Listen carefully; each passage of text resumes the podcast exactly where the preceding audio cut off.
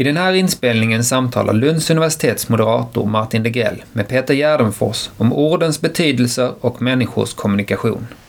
Eh, vi säger hej och välkomna till Lunds universitets monter här på Bokmässan. Jag heter Martin Degrell. Jag står här med Peter Gärdenfors, seniorprofessor i kognitionsvetenskap. Vi ska prata om den här lilla boken. Hur orden får mening. Mm. Som är precis vad det låter som. Du går igenom eh, utifrån liksom kognitiv semantik kring eh, liksom hur våra ord får mening eller betydelser. Mm, mm, mm. Du stannar genast upp vid just vad en betydelse är. Mm. Det, och det kommer efter någon mening eller något ja, sånt där. Så tänker man, genast kommer det här blocket då du stannar upp direkt. Så, ja. så vad är en betydelse? Ja, det är en filosofisk fråga. Jag har bakgrund i filosofi. Men kan, jag gör ett litet experiment med publiken. Tänk på en häst. Hur många av er har hästens huvud åt vänster? Upp med en hand. Hur många är hästens huvud åt höger? Hur många är hästen framifrån? Hur många är hästen bakifrån? Uppifrån? Nej. Underifrån? Nej. Hur många kan inte säga, svara på den här frågan? Okej. Okay. okay. Eh, intressant. Jag brukar ställa den här frågan och då brukar två tredjedelar ungefär ha huvudet till vänster och en fjärdedel åt höger så några få strösvar. Det är inte det jag är ute efter. Vad jag är ute efter är att ni får ett enda ord, ordet häst. Och så börjar jag tänka på en häst. Ni får upp en bild i era huvuden som är tillräckligt precis för att ni ska svara på den här frågan. Då kommer jag tillbaka till din fråga, nämligen att konkreta ord svarar mot någon form av föreställningar, bilder. Det behöver inte vara visuella bilder, det kan vara ljudbilder, det kan vara kroppsupplevelser, det kan vara massa olika saker. Eh, så där har vi den här förmågan att föreställa oss eh, vad ordet betyder. Sen har vi abstrakta ord som demokrati och frihet och jämlikhet, jag vet inte vad. Det är mycket svårare att föreställa sig vad det betyder. Men vi lyckas ändå på något sätt skapa en, någon sorts tankemönster som gör att vi kan prata om de här grejerna.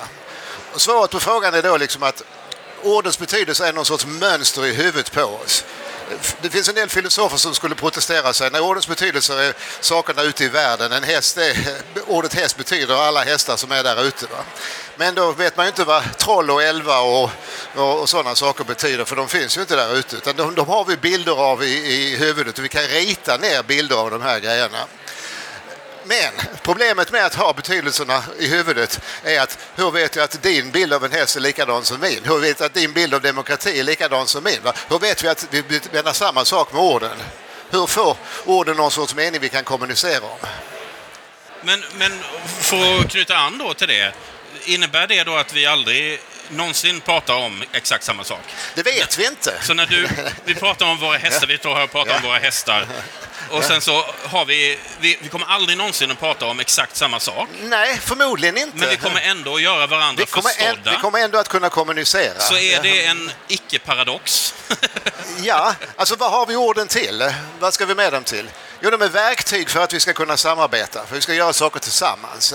Och verktyg kan ju fungera på lite olika sätt. De är som spikar och hammare och skruvmejslar och, och så vidare. Vi, vi, använder, men vi använder orden för att samarbeta. Ibland misslyckas vi. Bara för att ta ett idiotiskt exempel. Vi ska på möte på, på fredag och så säger du till mig att mötet har flyttats fram till onsdag. Och då vet jag inte om det är nu på onsdag eller om det är onsdag nästa vecka. För flytta fram kan betyda två saker. Va? Det är lite oklart i, i, i svenska men vi använder det ordet som. Så där kan det gå fel. Mm. Och ibland går det fel när vi kommunicerar därför vi menar olika saker med orden. Men vem bestämmer då vad saker och ting betyder? Det vanliga... är, det, är det en kommitté som sitter och... Nej? Nej, alltså det vanliga svaret man får när man får den frågan är liksom att det står ju i ordböckerna vad orden betyder. Det är de som bestämmer. Nej, det är fel. De bestämmer ingenting. De rapporterar hur vi använder språket. Och om betydelsen ändrar sig, och det gör de över tiden, så måste ordböckerna också ändra sig. Så att ordböckerna är någon sorts ledtråd. Och vet man inte vad ett ord betyder så kan man ju slå upp det där och se ungefär hur folk i allmänhet använder det.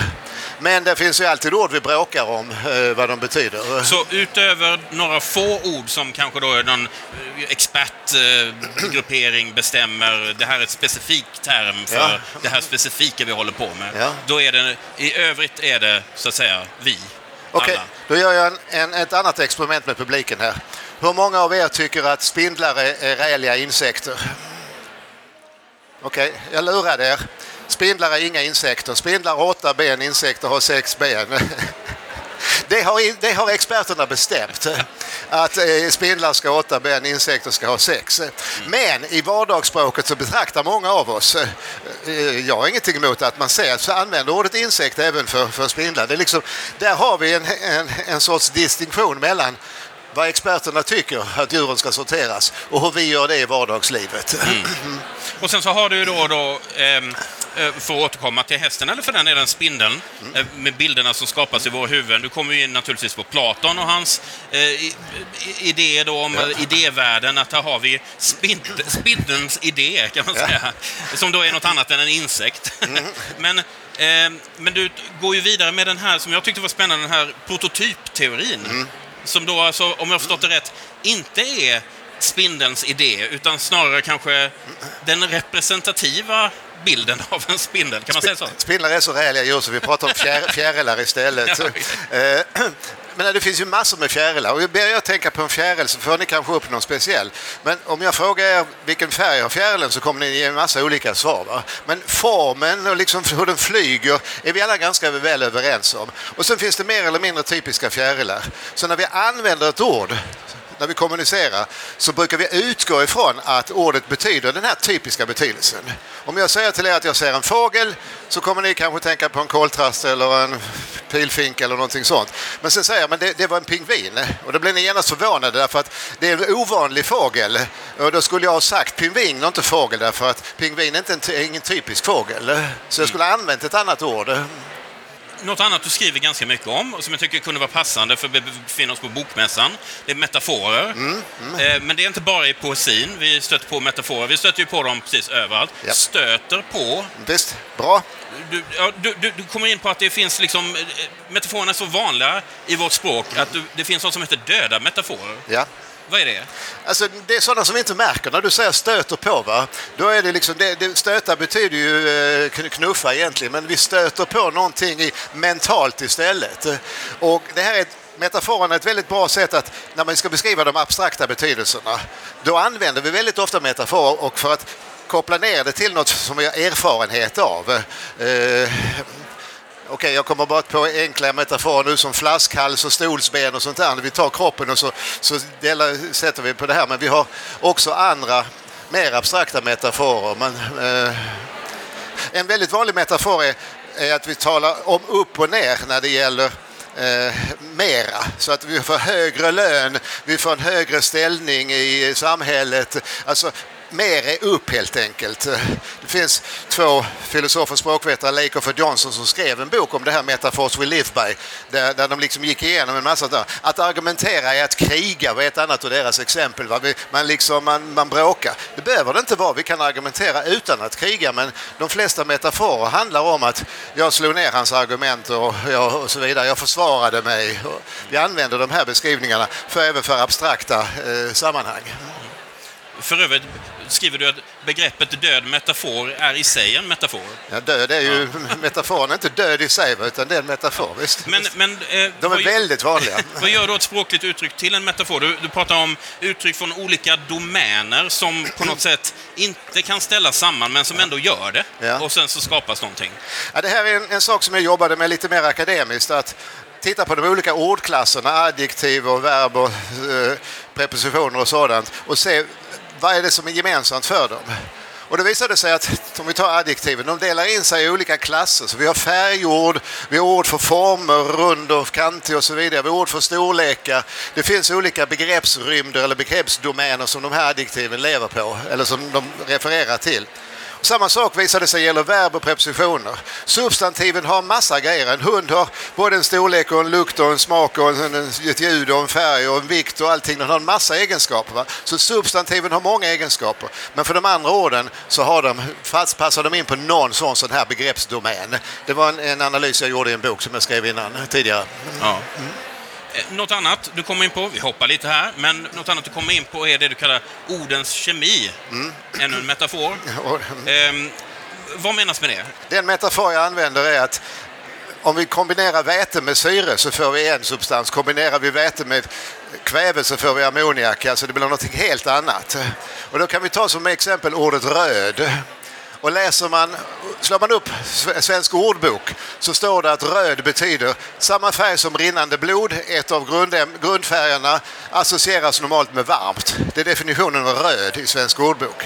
Sen kan man gå vidare i ordboken och så kan man läsa en massa ord som börjar med röd. Så det finns rödalg, röd arsenik, rödbeta, rödfisk, rödgran, rödhake, rödhårig, rödklint, rödkål, rödlök, rödtunga, rödvin och flera, flera, flera. Men Rödlök är ju inte färgen av rinnande blod. Rött vin är inte färgen av... Det är en helt, alltså, ingen av de här exemplen så betyder röd samma sak som den här eh, eh prototypiska eh, rödfärgen. Men vi förstår ändå vad rödlök betyder för att det är rödlök i förhållande till gul lök, i förhållande till vitlök och så vidare. Det är de här kontrasterna som gör att vi begriper vad rödlök betyder. Så det är en, en exempel på orden kemi, att beroende på vad man kombinerar det med så får vi olika, olika Eh, betydelse. Just det, hur kontextbundet Kontexten, är. det är. Men också då historiskt, hur ord förändras och så vidare. Ja. Alltså det, man hittar nya kontexter till dem och sådär. Ja. Nej, ordens betydelse står ju inte stilla. Det finns ju, jag har som ett exempel ordet hemsk. Det betyder från början eh, någonting som hade med hemmet att göra. Vi har kvar det i uttryck sådana som inhemsk och folkhemsk. Men det betyder någonting, att någonting kopplat till hemmet. Och sen betyder det någonting som var lite tråkigt och enahanda. Och sen betyder det någonting som var lite inskränkt. I Hellqvists etymologiska bok står det att hemsk är någon som har setat för mycket hemma. Det är en hemsk person. och sen blev det ännu mer negativt. Det blev liksom dum och, och så vidare. Och så blev det obehagligt. Eh, hemskt. Eh, men på senare tid så har det blivit ett slangord, så nu är det ett allmänt förstärkningsord. Man säger att eh, han var hemskt stolt över att ha kunnat baka en, en soufflé. Eller hon är väldigt snygg i sina nya pumps. Hon är hemskt snygg, förlåt, hemskt snygg i sina nya pumps. Vi använder hemskt som ett förstärkningsord. Så att hemskt har liksom, betydelsen har glidit. Och det finns många, många sådana exempel i språket. Svenska språket står inte stilla, det ändrar sig hela tiden varje generation klagar över den tidigare generationens språkbruk. Det kan man se redan hos Platon. Han klagade över det slappa bruket av språket hos sina studenter. Så att, eh, det är en universell princip att den äldre generationen ska klaga på den yngre språk. Men sen har du också flera exempel på hur eh, vissa ord eh, så att säga ändrar betydelser på ett sätt, de, alltså semantiska transformationer utan att egentligen förlora sin tidigare betydelse. Vilket föreställer mig kan bli lite förvirrande. Kanske särskilt om man inte har i det här fallet då svenska språket som ett modersmål. Mm, ja, nu tappar, jo, då, men nu kommer jag inte på något bra exempel. ja, att, alltså, du, näm du, nämner orden löpa och hålla. Jaha, ja just det. Ja, men det är väldigt vanligt att, men det är också metaforiska eh, utvidgningar. Det finns en skämtteckning som jag har med i boken där man, en man kommer fram och ska fira någon som fyller 50 år så säger han du håller presenten, jag, jag talet och ni andra käften. Eh, då har vi liksom tre användningar av hålla. Hålla presenten, hålla talet och hålla käften. Hålla presenten kan man begripa, det är det så här hålla. Va? Men varför håller vi ett tal? På engelska säger man give a speech, man ger ett tal. Vad är det som man håller? Jo, man får lov att man får lov att tala ensam en bra stund. Man får liksom ha, hålla ordet. Man kan, inte, man kan hålla en monolog. Man kan inte hålla en dialog, för då är man två stycken. Det går inte. Men en, en, ett tal kan man hålla. Och hålla betyder att nu har jag liksom kontrollen över det och det är jag som bär fram det här talet, för att använda ytterligare en metafor. Ja. Eh, och du kom in där tidigare på att språket är i ständig förändring. Men du sticker också ut hakan. Du skriver det finns inget svenskt språk. Nej. Hur menar du då? Men att vi talar alla vår egen variant av svenska. Det finns liksom ingen sån här absolut korrekt svenska. Det finns en massa språkpoliser som hävdar att det finns en korrekt svenska. Men det gör det inte. Vi har dialekter, vi har våra familjeuttryck, vi har massa nya slanguttryck. Ungdomarna gillar att införa nya uttryck för att inte föräldrarna ska veta vad de snackar om och så vidare. Va? Språket är ständigt i förändring. Och det vi kallar svenska nusvenska är någon sorts medelvärde av det vi alla pratar om. Och det medelvärdet är tillräckligt bra för att vi ska kunna kommunicera i de flesta fall.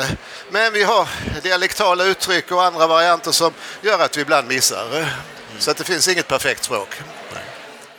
Detta är då, om jag räknat rätt, den femte boken i en uh, liten serie du kallar Vad är en människa? Ja.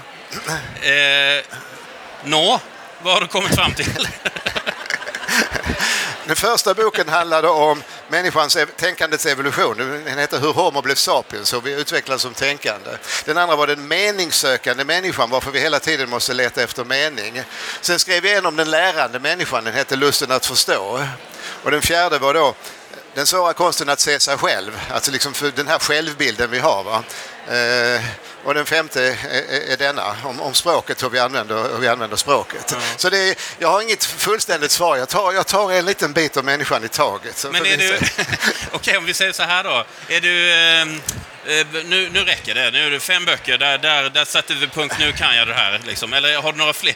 Kommer det fler i den här serien? Eller vad händer? Eh, det får vi se. Alltså, den här är precis nyutkommen så att eh, jag har inte riktigt hunnit planera för nästa bok. Men det, det är möjligt. Kommer det fler coronaepidemier så får jag mycket mer tid att skriva så att då, då kanske det blir en bok till. Kanske ett outtömligt ämne, om det nu, Jag menar, om det vad nu är är så människa? i Det, förändring det, hela det tiden. går ju inte. Jag, jag, det finns ju massa aspekter från humanistiska ämnena som jag inte behärskar. Jag får ju ta mina, de sidorna av människan som jag har någonting att säga om. Boken heter alltså Hur orden får mening. Peter Gärdfors, tack så mycket för att du kom hit. Tack så mycket. Tack så ni ha. Tack.